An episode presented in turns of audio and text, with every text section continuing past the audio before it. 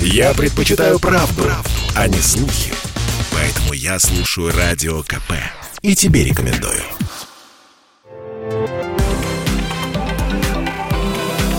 Афиша «Союза». Приветствую всех, кто на нашей волне в студии Евгения Заболоцких. И я расскажу вам о главных культурных событиях союзного государства. Музыкальные вечера проходят в Брестском драмтеатре. Всего их пять. Ближайшее состоится в эту субботу. Родители с детьми ждут на сказку с оркестром «История Золушки».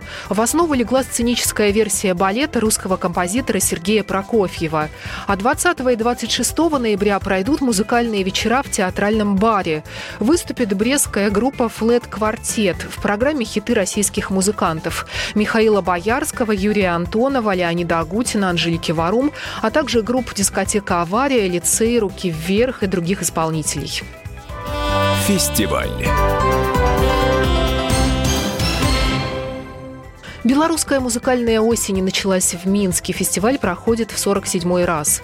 Каждый год его проводит Белгосфилармония. В программе академическая и народная музыка, а также эстрадные хиты. Публику радуют ведущие филармонические коллективы и сольные исполнители Беларуси и России. Открылся форум выступлением симфонического оркестра под названием «Классика для всех». Прозвучали произведения Мендельсона, Стравинского и Рахманинова. 17 ноября выступит основатель Себров Анатолий Ермоленко, народная артистка Едвига Поплавская, сооснователь песнеров Владислав Мисевич, ансамбль «Чаровницы» и другие исполнители.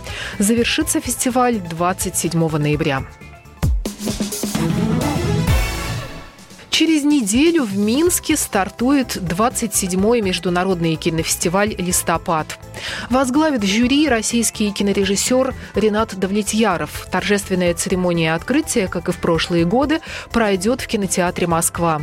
Об особенностях нынешнего «Листопада» нашей радиостанции рассказал его генеральный продюсер, директор «Беларусь» фильма Владимир Карачевский.